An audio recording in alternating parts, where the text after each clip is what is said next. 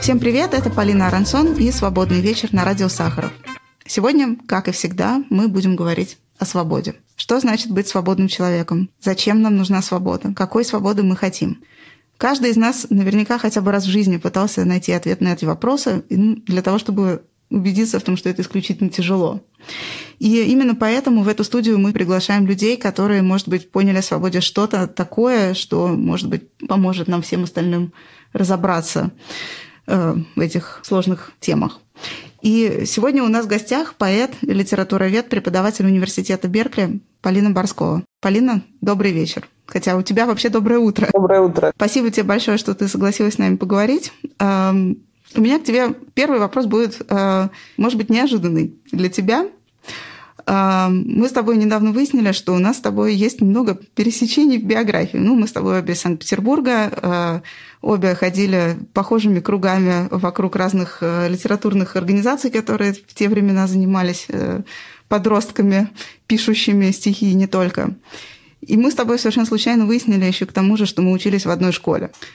И для меня опыт пребывания в этой школе, не будем называть ее номер, а, был чудовищным кошмаром. И когда мы с тобой э, про это говорили, ты сказал, что ничего подобного ты там не чувствовал, хотя ты буквально на пару лет меня старше и училась примерно в то же время. Скажи, пожалуйста, как вообще такое возможно? Э, что помогало тебе тогда сохранять свою внутреннюю свободу? Это какой-то поэтический склад твоей личности? Не исключено. А, я как-то, как мне кажется, умела с детства создавать вокруг себя такой пузырь, через который я умудрялась не впускать совсем уже невыносимые проявления жизни. Я точно знаю, что этот пузырь работал Скажем, вот я много сезонов подряд провела в пионерском лагере «Юный Держинец». Ты можешь себе представить? Одно название о многом говорит. Да. Вот. То же самое вышеуказанная школа. Я помню эм, невероятную скуку. Скуку и ощущение, в общем, бессмысленности. Помню свои утренние рыдания. И эм, голос мамы, говорящий, это пройдет, это надо вынести. И вот это ощущение, что это надо вынести, то есть это, наверное, э, то, что думают люди несколько в иных учреждениях. Это надо пережить. А, но при этом у меня были там э, тогда очень мне дорогие э, подруги, которые как-то меня прикрывали от вот этой самой буквально ощутимой такой тяжелой, вязкой скуки. А у меня был какой-то свой мир абсолютно воображения, э, каких-то воображаемых юношеских любовей, привязанностей, фантазий. Химичка, она так возмутилась э, все-таки моей степени отстранения, отстранения.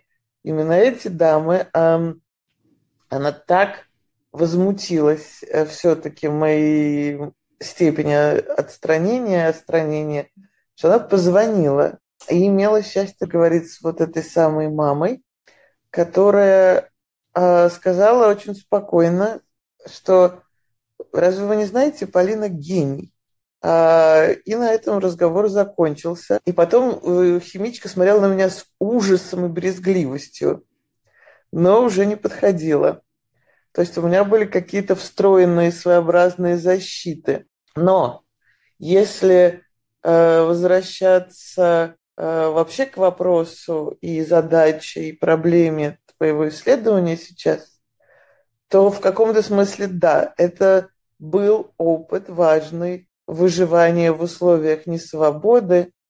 И, наверное, я тогда поняла, что вот нужно строить именно любые защиты, чтобы не впустить в себя э, то, что пытается тебя несколько... Может быть, этот детский опыт потом и привел тебя к теме уже твоих исследований, да, к изучению того, как э, э, советские поэты, особенно поэты, оказавшиеся в условиях блокады, сопротивлялись той крайней степени несвободы, конечно, несравнимой. Да, мы даже не будем пытаться сравнивать эти вещи ну, с той несвободой, в которой оказались они. Ну, да, меня так в последнее время часто спрашивают, пытаясь э, в, в, в моих жизненных приключениях находить какие-то ниточки, пытаться понимать, почему э, корпулентная красавица в кудряшках занимается 15 лет блокадой по собственному абсолютно назначению и какие тут могут быть внутренние причины. Конечно, какие-то есть. Какие, я не знаю. Иногда мне кажется, что догадываюсь. Но то, о чем ты,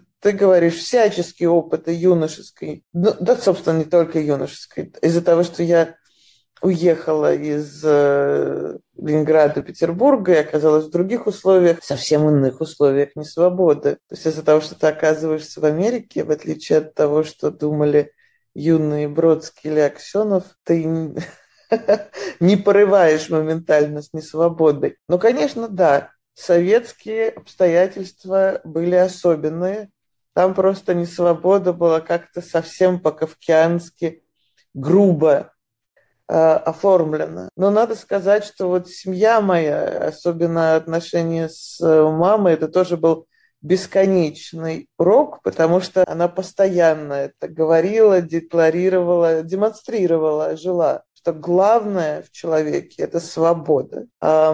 И это как-то стало тоже для меня очень важным. Как же быть свободным в мире, по крайней мере, в котором я жила до 10 лет уж точно, в советском мире, который весь из себя предъявляет себе э, испытания и примеры несвободы и связанного с ней и как ты себе тогда отвечала на этот вопрос? Вот чтение свое я помню очень рано. А меня э, научил читать сын маминой подруги, художницы, пока мама с этой художницей, которую рисовала, э, развлекались коньяком в студии, я полагаю, портрет получился чудесный, кстати. Мы с ее сыном сидели на балконе, а сын, мальчик, был астроном. Э, лет ему было, ну, я не знаю, девять. Вот, и он очень со мной тосковал, ему поручили со мной возиться, а мне было три с половиной-четыре, я бы сказала. И он достал астрономическую энциклопедию и сказал, я буду учить тебя читать. А, да, и это тоже в этом что-то есть, что это был именно мальчик и именно астрономическая энциклопедия. Это как-то потом проявилось в моей жизни, мне кажется. А, вот, сочетание саблайма с легким каким-то увлечением, волнением. И Читать я стала совсем рано. Меня поразила эта возможность. Я помню, я приходила в детский сад, открывала сказку «Варежка», и то, что я была в состоянии ее впитать, вобрать, казалось мне ну, совершенно невероятным, отличным обстоятельством. И, наверное, чтение, способность впитывать любые миры, другие миры, чужие, чужие жизни, судьбы. Мне это как-то очень рано зашло, и как я себя этим просто так обволакивала. Это был кокон, а, который, ну и стал одной из главных защит на всю жизнь. Ну, это, наверное, не только защита, но и действительно выход в какое-то другое пространство, да? Это такой да. как раз выход в пространство какой-то свободы, наверное. Опять же, в этом есть как мне теперь кажется, ну тоже соблазн, опасность, это все воображаемое. Но оно в какой-то момент э, виртуальное, это воображаемое становится бесконечно э, желаннее, чем так называемая реальность. Потому что, опять же, в реальности это школа с какими-то занятиями, про которые ты уже в весьма юном возрасте понимаешь, что никогда, ни при каких условиях тебе это не пригодится. Вот надо сказать, что кроме каких-то дружеских увлечений, всяческих, все, что со мной произошло в той школе, не пригодилось. Ну, э, то, что мы изучали в классах. Вот уже э, я дошла, допустим, до середины жизни, выражаясь утопически, но вот разве что на уроках труда, поскольку надо сказать, что учителя отдавали себе отчет в некоторые мои скажем так, странности, а, и мне не разрешали ничего, кроме как резать хлеб. Меня не подпускали даже к процессу делания котлет или там салата. Ну да, вот э, навык резать хлеб пригодился. В общем, ты спасалась от э, тоски и несвободы тем, что ты э, всю жизнь носила и носишь за собой книжку, метафорически да. и в прямом смысле слова. Как раз хотела с тобой поговорить о человеке, который э, всю жизнь носит за собой книжку.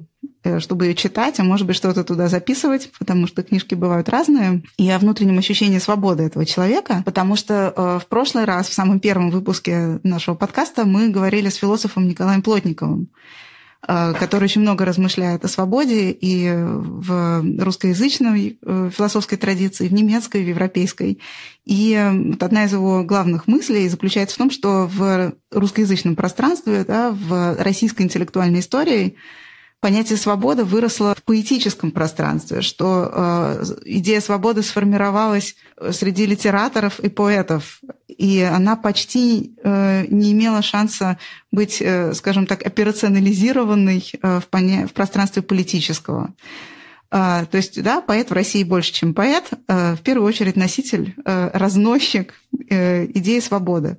Вот насколько ты и как и поэт, и как литературовед, человек, изучающий других поэтов, э, можешь согласиться или не согласиться с такой идеей? Ну, поскольку я все же меньше изучаю государство и общество и больше изучаю литературу и культуру, то с этой точки зрения подобная э, гипотеза кажется мне правдоподобной. Самое очевидное – это начало XIX века все-таки и столкновение русского ума и русского литературного ума с романтическими идеями и все эти размышления о морях, о побегах, о, да, именно о побегах, связанные с именно фантазиями как-то в связи с Западом. Причем интересно, если да, э, следовать вот терминологии Андрея Зорина, то это в первую очередь связано с импортом идей. Да, да? да. Это, это импортированные идеи свободы. Побеги, моря, э, вот эта вся эта байроновщина, которая пышным цветом расцвела на земле русской, да, все эти романтические идеи, которые в прямом смысле слова чемоданами русская аристократия перевозила из-за границы в Россию? С одной стороны, чемоданами, с одной стороны, пышным цветом, а с другой стороны, это очень-очень тонкая всегда корочка, такая пеночка, которая, я не знаю, как сладкоежка, я не знаю, вот эта вот ситуация корочки в крем-брюле. Пробиваешь ее, нет корочки. А для меня а, недавно кто-то снова напомнил, я бесконечно, во-первых, я бесконечно люблю Тынянова, наверное, одна из самых волнующих меня, думающих личностей. А во-вторых, вот этот фрагмент из Вазир Мухтара про то, как люди 20-х стали заменяться людьми 30-х. Недавно Рубинштейн также, кажется, об этом говорил. И вот это ну да, очень как бы страшной ценой было за это уплачено э, все, что случилось с декабристской идеей, и насколько глубоко поражение этой идеи было воспринято на много-много-много лет. И вот этот порыв, да, когда э, «Ода вольность» – одна из главных песен, один из главных мемов этого движения, она как-то совпала, это настроение с декабризмом, и потом страшная расплата и отход от этого, опять же, соблазна движения. А, и потом, мне кажется, идея свободы стала достаточно болезненной. Она уже на долгие годы в XIX веке а, оказалась связанной с катастрофой, которые были дни декабря 25 года. И опять уже постромантизм новый романтизм – это именно символизм. И одно из ее проявлений – это желание свободы, всяческой, всяческой. А в случае Блока и людей его окружавших, там, великих людей, там, Белый и так далее, это свобода также а, не только от правил уз, навязанных обществом, государством, но, скажем, это сексуальная свобода в случае Серебряного века. Там же эти треугольники были бесконечны, и многоугольники были бесконечно странные, как мы помним, это свобода от собственного тела. Ну, в частности, там была платоника очень сильная, да, дано мне тело, что мне делать с ним. Постоянная мысль о том, что твое тело, твоя не свобода. Ты вынужден желать, ты вынужден. А что, если не желать? А что, если желать иного? Вот, и все эти фантастические э, поиски Серебряного века, которые в итоге, как мы понимаем, тоже э, вместе с мощными экономическими и всякими процессами приводят уже к катастрофам 20 века. И да, чудовищной смерти совершенно непонятно от чего блока. Я как э, выученица э, кафедры славистики в Беркли, я не только здесь сейчас преподаю, я здесь училась. И мои учителя, которые, для которых занятия Эросом и Танатосом были и словом, происходящим из этого, очень важны. Да, я училась и у Матич, и у Наймана. А, мне очень и тогда забавляло, как по-разному интерпретировалась смерть Блока. Что, с одной стороны, это э, понималось как, возможно, результат застарелого сифилиса, с другой стороны, как возможно э, последствия чудовищной депрессии, который также помог э, голод, просто голод. А так же, как и Розанов, мой любимый русский писатель, умирает от голода после революции. А с другой стороны, э, как бы объяснение что Блок умирает от нехватки воздуха, что Блок умирает от разочарования, в том числе в себе. Вот это мне казалось удивительным, это многослойность интерпретации. Так от чего же погибает самый пленительный и сложный поэт эпохи? Вот, от нехватки воздуха или от физической страшной немощи и страха. А ну, так или иначе, все же выводя к твоим вопросам, а поиск свободы э, плохо заканчивается снова, э, связан с обликом связан с образом, связан с э, поэтического, да, если мы говорим о романтизме русском начала XIX века, это все-таки Пушкин, а здесь это все-таки Блок. Но я бы еще хотела сказать, в дополнение к этим весьма очевидным фигурам, что э, очень важен для меня опыт и XX века, и не только, скажем, такие фигуры всем нам известные, как Хматова, Мандельштам, потом Бродский, но менее известные, но сейчас как бы входящие более в обиход, в разговор, а, это как бы андеграунд питерский, например, э, из которых самые читаемые, почитаемые это Шварц, Кривулин э, для меня, но много Миронов, Филиппов, потом Улановская, совсем уже поздно. Это люди, которые выбирают сознательно свободу, то есть не публикацию. И для меня это всегда связано с термином Лидии Гинзбург «непечатабельность». Вот мне кажется, мы говорим об очень серьезных вещах.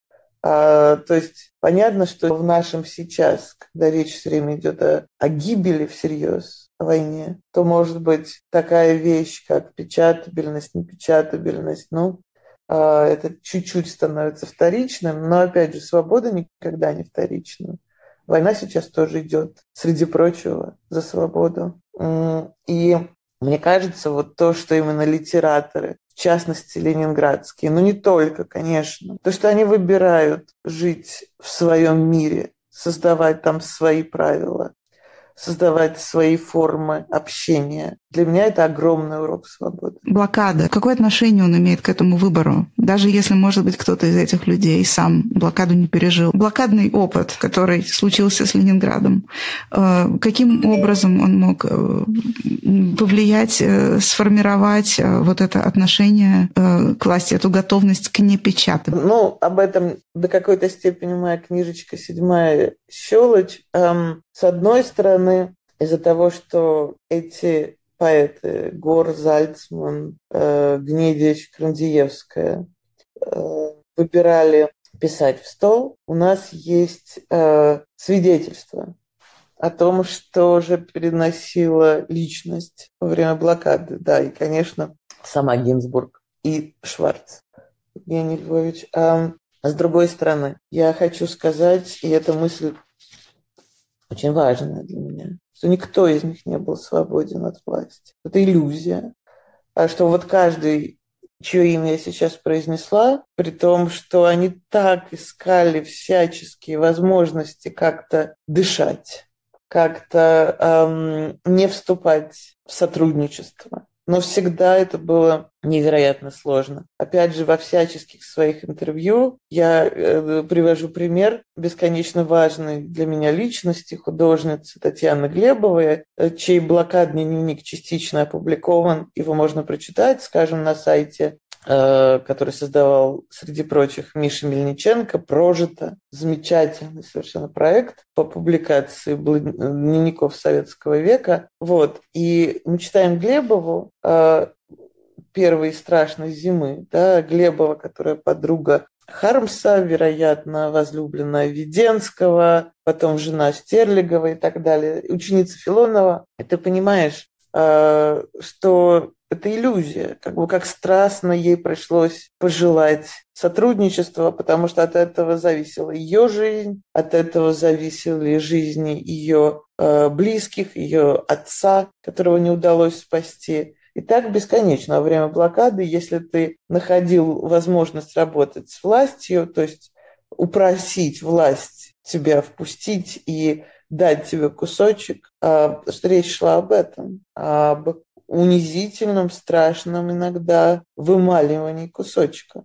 Вот, и поэтому мне совершенно не хочется, мне кажется, это было бы огромным заблуждением. Думать, что вот были идеально свободные, независимые и так далее. А вообще как бы власть, и уж советская власть тоталитарная точно такова, что она как бы не даст себя игнорировать. Настанет тот момент, когда ты придешь, ты будешь вынужден прийти в взаимодействие с ней. И это, наверное, одно из самых страшных ее качеств, что она опутывает, опутывала в 20 веке, и вот немного такой паучиный образ возникает. А при этом люди эти, и вот эта моя пьесочка – Э, живые картины, пьеска, она о попытке быть свободным, о желании быть свободным.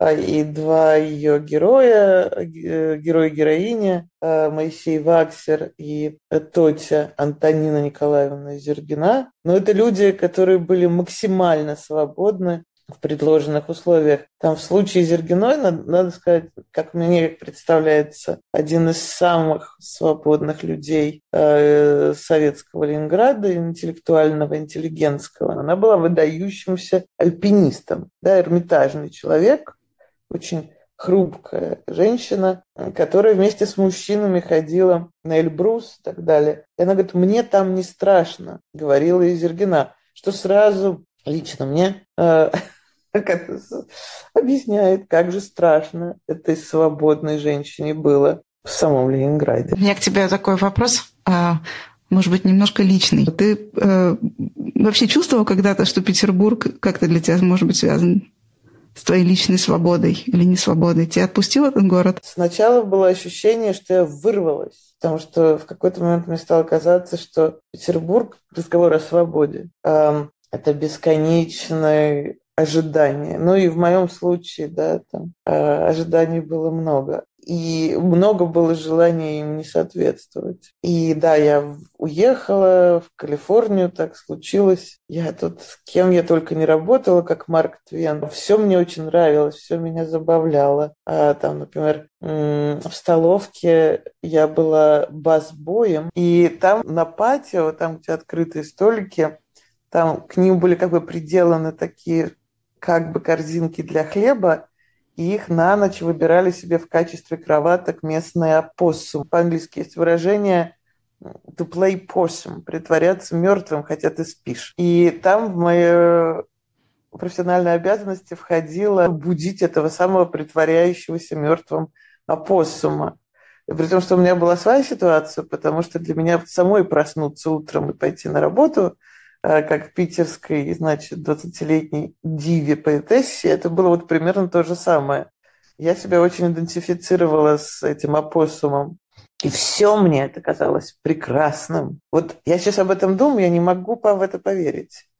А, но это была свобода, и это была игра. И это тоже интересный какой-то нюанс наших мыслей о свободе, мне кажется. Это вдруг по сравнению с тем, что совершенно очевидно мне было в какой-то момент, что мне было предложено наследовать петербургской поэзии, модернистской, как бы я должна там стать, допустим, следующей Еленой Шварц. А зачем становиться следующей Еленой Шварц, когда она уже была во всей ее невероятности. Это мне казалось очень какой-то неумной идеей. Я ей сопротивлялась. И быть существом в оранжевой футболке, которая будет шваброй опоссума, казалось мне более естественным. И так я прожила сколько-то лет. Потом случилась кафедра славистики в Беркли. Совершенно новые, невероятные вливания, влияния, чтения. Э, уже не просто чтение, а беседы. Это было ну, ну, какая-то такая именно что сказочная, как в пещерах «Тысячи одной ночи», роскошь. Мало того, что читаешь, так еще эти люди с тобой разговаривают. Ну, то есть я не знаю, насколько они там серьезно со мной разговаривали, но они как-то меня терпели, что тоже а, уже достижение. Вот. А потом случилось вот это странное возвращение, да, а, и мне уже было, мы можем посчитать, к 30, за 30. Эм, я все время возвращалась и читала, но это было странно. Это было какое-то такие отношения на расстоянии совсем, и знание, что ты всегда можешь остраниться, опять же. И вдруг случились эти занятия блокады, или не вдруг, опять же, и я поняла, что я совсем, совсем заново связана с этим городом. Очень-очень лично, очень-очень близко. Никакой свободы там нет, а есть только желание и любовь, и стремление служить, и стремление знать. И в моем случае, конечно, никуда мне от этого города не удалось уйти. А, это очень индивидуальный, субъективный, особенный случай, потому что я встречаю людей, которые совершенно говорят мне, Бог с тобой, зачем? Ты же уехала. Почему ты все время, как небезызвестная жена Лота, поворачиваешься? Зачем? Свобода – это стремление вперед. А, я слышу их, да, я вас услышала. Я слышу, я знаю, о чем они говорят. Но у меня другая история. Я иду вперед, двигаясь назад. Бывает и так. Вот эта дистанция, которую ты приобрела за счет того, что ты уехала, она, получается, тебя освободила как-то, да, для того, чтобы ты могла вернуться в Петербург заново, приблизиться uh-huh. к нему, да, начать на него смотреть новыми глазами и э, находить там для себя то, что ты не могла найти, пока ты была его частью органической, да. Uh-huh. Вот э, сегодня в ситуации, когда идет война, как ты думаешь, взгляд э, уехавшего человека, взгляд иммигранта, какой он? Э, он тоже, может быть, нас освобождает там, или нет? Я как человек, который тоже уже очень давно не живет в России, все время задаю себе этот вопрос вот эта наша иммигрантская дистанция, что она нам дает, чего она нас лишает? Вот, э, замечательно. Для начала нужно согласиться с тем, что всякий взгляд что-то дает и чего-то лишает. Что у всякой оптики есть плюсы и минусы. И, и мне кажется, вот это то э, понимание, которое как-то куда-то исчезает, когда начинается все эти печально нам известные, нами проживаемые, скажем, нынешние фейсбучные дискуссии. Но мы понимаем, что речь идет, в частности, о такой степени боли тех, кто вступает в эти беседы, что тут уж ты забываешь про всякую диалектику. В то время как, да, мне кажется, э, взгляд уехавшего дает этому уехавшему возможность а, что-то видеть спокойнее, что-то понимать спокойнее, что-то наблюдать, но при этом не быть в состоянии непосредственно действовать для того, чтобы там, в превратившейся в зону болезни России на данный момент, а что-нибудь сейчас именно напрямую двигалось и менялось. Вот. И то, что мы можем видеть, как во сне, можем понимать, но фактически не можем там ничего менять, это большой груз, большая ответственность и огромная тяжесть. Свобода, которая при этом и не свобода. Свобода знать, может быть, хотя бесконечно ошибаясь, конечно, а, потому что все-таки человек, находящийся там, э, в, связанный с возможностью действовать, то есть хочет он, может ли он, решается, и на что он решается, и что он делает, это все э, задача этого человека. Но нужно быть там, в том обществе, в той ситуации. Вот. А очень часто, когда ты находишься там, ты можешь действовать, казалось бы, но при этом не можешь, потому что так страшно, и так больно, и так непонятно, что делать. Вот. И ситуация уехавшего, она очень странная, да? Как когда ты выбываешь из любви, например. Ты очень много начинаешь про нее понимать, но этой любви больше нет в каком-то смысле. Или, то есть ее нет физически во всех смыслах. А, ну да, вот писатель Навоков все-таки лучше всех про это писал, про это расстояние. Мне очень нравится это слово «выбывание». Да, ты не отказываешься, не рвешь, ты именно выбываешь. Это, в этом есть какой-то очень тонкий нюанс в этом выбывании. Угу.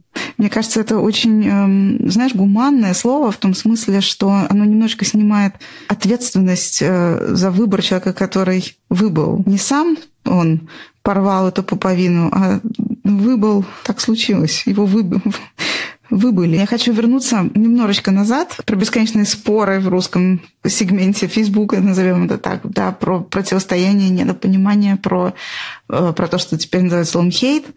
И для меня очень любопытно то, что этот э, диалог, назовем это так, этот хейт э, нередко начал принимать поэтические формы. Вот это для меня очень, э, очень интересная вещь, потому что буквально за пару месяцев до начала войны мы с коллегами выпустили сборник статей, в котором мы попытались проанализировать э, новый, новое такое явление в русском повседневном языке это появление вот э, целого массива заимствованных из терапевтического языка терминов говорения об эмоциях. Э, люди говорят э, абьюзом, газлайтингом, травмой, ресурсом и так далее. И э, вот этот язык, он казался уже очень укоренившимся, устоявшимся на тот момент, когда мы писали этот сборник. Э, он созрел. Э, он долго как бы э, это тесто бродило, и вот где-то вот в 19, 20, 21 году э, произошел как будто взрыв этого языка, и соцсети вот заговорили им. Да, то явление, которое называют новой этикой, оно очень сильно связано с появлением этого языка. Люди начали описывать свою биографию, говорить о себе, о своих, о своих проблемах, о проблемах общественных при помощи языка вот этого квазитерапевтического. А, и, э, собственно, многие политические процессы тоже в тот момент э, нередко описывались через эту призму, да, что у нас абьюзивные отношения с государством, что э, государство нас газлайтит, оно нас харасит, и, и так далее. И вот по моим наблюдениям с начала войны этот язык как будто его как будто сдуло. Э, он почти исчез из публичного пространства. Э, и сначала ему на смену пришли какие-то очень простые слова, типа боль, страх, гнев, ненависть. Вот эти вот как бы медикализированные термины, термины из языка self-help, из языка коучинга, психотерапии, они куда-то вдруг исчезли. Остались какие-то очень простые слова. А еще через несколько месяцев Э, у меня есть ощущение, что произошел взрыв э, поэтических форм, причем по обеим сторонам, сторонам баррикад. И те, кто условно за войну, и те, кто против, заговорили стихами, э, в котором есть место и метафоре, и умолчанию, и гиперболе. Что происходит? Почему, почему вдруг э, вот этот взрыв поэзии Э, в военное время. Можно ли это как-то сопоставить, может быть, с тем, что происходило э, в Ленинграде, который ты изучала? Что дает поэтический язык в ситуации переживания такого кризиса? Ну вот, э, поскольку этот вопрос, вопрос вопросов прямо сейчас в моей профессиональной, в частности, жизни, я недавно подумала, что в каком-то смысле происходящее сейчас можно соотнести с совершенно особым явлением. Это дилетантское письмо, э, в частности, блокадное, э, которого до нас дошло какое-то количество, но не очень много. Мне передавали какие-то образцы, и в частности, вот э, страничка, которую мне однажды, кажется, тоже Татьяна Сергеевна Позднякова, которая э, сотрудник Ахматовского музея, и там много что есть показала. И это была страничка совершенно очевидно написанная школьником, школьницей. стихи эти как бы очень простодушные в каком-то смысле и душераздирающие во всех остальных были о том, что это нельзя описать. Это была попытка описания, ощущение, что описать это нельзя. И это, конечно, э, как бы главный парадокс всего происходящего. Вот, потому что, и почему я говорю о дилетантизме, потому что, как мне кажется, одно из главных качеств того, что сегодня пишется, это все-таки не есть поиск формы как таковой в первую очередь. В первую очередь. А потом есть всякие другие очереди и другие всякие обстоятельства и поиски. Но вот даже сейчас, находясь в эм, Принстоне, где шла, на мой взгляд, замечательная конференция и форум слет пишущих стихи о войне и думающих об этих стихах, там, когда в одном рывке, скажем, читали э, Аля Хайтлина и Лена Михайлик, и, я не знаю, там Гриша Стариковский и Вера Павлова, было понятно, что я называю некоторых, что это невероятно разные способы писать, разные подходы, но при этом не только было очевидно что-то общее, а помимо тематического а, градус какой-то очень общий. Но и я бы сказала, мне кажется, что внимание этих совершенно разных авторов друг к другу, оно изменилось. Это новое обстоятельство, что авангард и популярная поэзия, говоря очень примитивно, а, в ситуации бедствия и в ситуации необходимости издавать такой крик, который был бы понятен твоему другому, вот, а сейчас вдруг это внимание обострилось. И это для меня очень интересно. То, что я с утра там с интересом читаю в Фейсбуке с любопытством Вадима Жука. Я с огромным интересом читаю Гуголева. А, при этом также я жду стихов Булатовского и Скидана. А, вот, это очень разные поэтики. А, и в каком-то смысле, да, можно сказать, я не знаю, что мы собрались на этот страшный водопой, тигры и антилопы, авторы, которые раньше вообще друг друга не воспринимали всерьез. И вдруг при этом, при том, что все мы издаем какого-то рода крик, мычание, мычание, молчание, крик, молчание, но мы ищем новый язык. Вот это вот дальше начинается следующее движение, потому что наша реальность сейчас такова, что для нее нужен будет новый язык. Поэтому из совершенно новой реальности 20-30-х возник Платонов, а, возник Хармс, возник Гор. Степень страдания этой самой травмы, размер и глубина раны, да, травма, раны по-гречески, они заставляют тебя издавать совершенно новый крик. Это стихи, стихотворение, стишочек Павла Зальцмана, который называется «Ры-ры». Пишет человек в начале сентября 41 года. В начале сентября. При том, что считается, что э, голод, по крайней мере, вторая половина октября. А раньше вообще считалось, что ноябрь.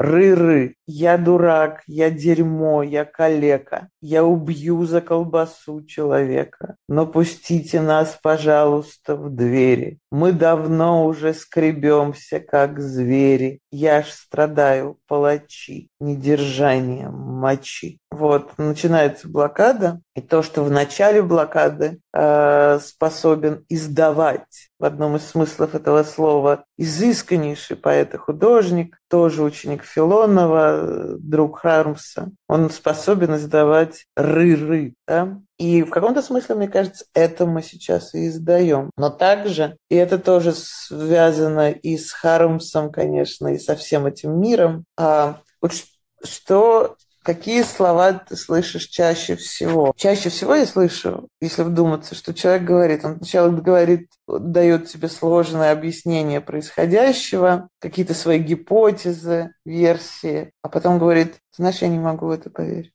Я до сих пор не могу в это поверить. И меня каждый раз, уже год прошел, больше года, но поверить в это невозможно что тоже по-своему, конечно, интересно, потому что, читая блокадные вещи, ты многое в блокадном городе воспринимается как недоступное для сознания, но они очень быстро поверили.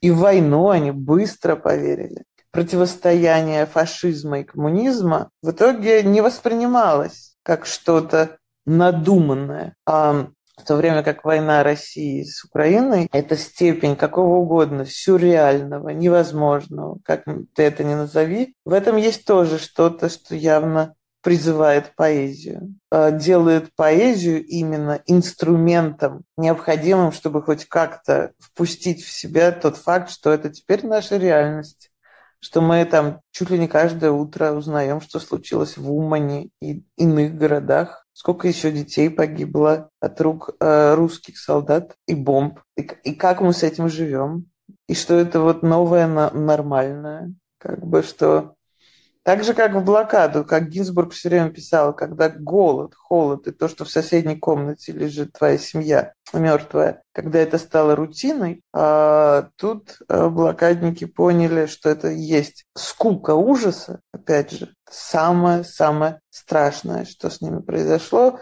и от чего они в каком-то смысле никогда уже потом, что тоже важно для нас сейчас знать, не излечились. Не навсегда остались с этим. И вот наша скука ужаса, она совсем другая. У каждого своя, у мигранта своя, у человека в Умане своя, у человека в Ленинграде Петербурге своя. Но то, что мы постепенно начинаем думать, что вот это наше утро субботы, кто еще погиб и так далее. Это, конечно, совершенно новая при этом реальность. Она создаст новый язык, и поэзия, да, это как будто какой-то отряд языка, которым первым, извиняюсь за военные метафоры, входит в город. Поэзия первой начинает ощупывать, нащупывать эту новую реальность. Ты э, в исследованиях блокады э, пишешь о том, что блокадные поэты почувствовали катастрофу, приближающуюся еще до того, как она началась. И ты сейчас э, вот прочитала стихотворение Зальцмана, написанное еще в начале сентября сама говоришь о том, что это произошло как бы хронологически до начала того э, чудовищного голода, да, о котором мы привыкли думать, когда мы думаем о блокаде.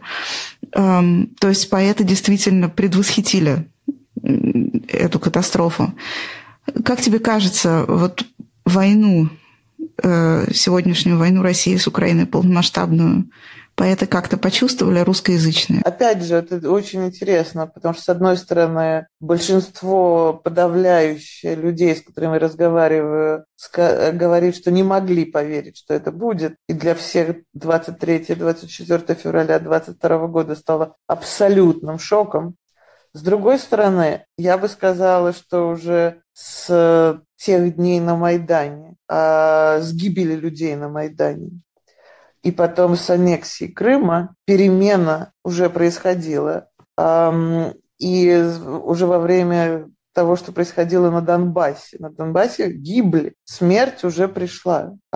Вот, и, скажем, я не могла совершенно представить себе, что война окажется огромной, но я много писала об этом. У меня были свои личные причины наблюдать за украинцам и украинцами очень близко, видеть боль, которую испытывали эти люди от происходящего. Наверное, я не отдавала себе отчета в том, что грядет и приближается. Но тревога уже была. У меня последние несколько книг называются «Воздушная тревога». Да? Тревога уже владела нами, мне кажется. У меня должна выйти буквально на днях книга э, в Израиле у издателя Виталия Кабакова, который собирает сейчас стихи, написанные во время войны.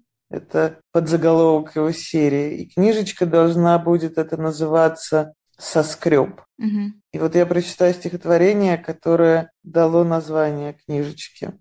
И написано оно было э, в декабре, после того, как я странствовала и была и в Израиле, и в Германии, общаясь с людьми, которые уехали из Ленинграда. Соскреб. Сворачивала с Литейной на Пателеймоновскую. Думала, проходя.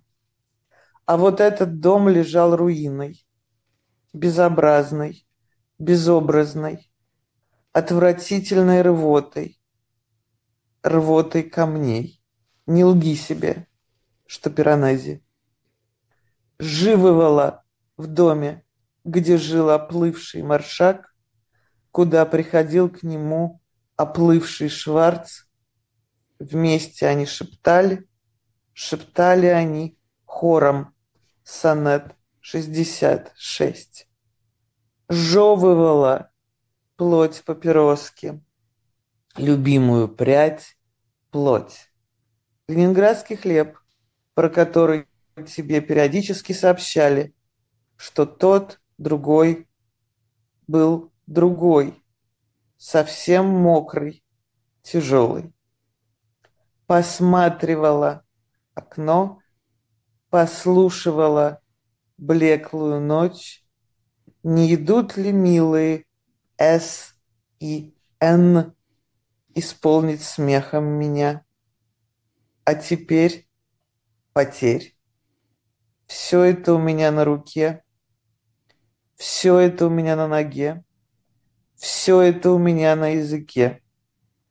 Но работает все это как переводная картинка, лишь прислоняя себя к рукам, ногам, глазам своих друзей, снова вижу, проявляется, как на Пантелеймоновской, наступает туман, рассвет, вижу на веках твоих, вижу на ресницах твоих, как мы выводим кляксоподобную доброжелательную собачонку в летний сад. Впрочем, и собаку, и сад царь Хронос сожрал, украл у нас. Летний сад стал зимний сад, сожрал, украл его царь Аид на черных пылающих конях под землю. Летний сад стал подземный сад. Что ж говорю, пусть поживет под землей, как луковица в беседе с кротом и червем, как луковица в беседе с теми, кому дышится легко под землей. Пусть там поживет и наполнится соком земли, и останется, станет собой и вернется, выползет, вырвется на землю, прорастая изгнанниками, мертвецами, бегущими и замершими, молчащими и шепчущими, и изменяющими себя на чужих языках. Сад вырвется нами обратно на землю, а в нем и взъерошенная собака, и прозрачная ночь, река. Спасибо, что вы были с нами. Вы слушали подкаст «Свободный вечер» с Полиной Арансон. Сегодня у нас в гостях была замечательная исследовательница, поэт, литературовед Полина Борскова.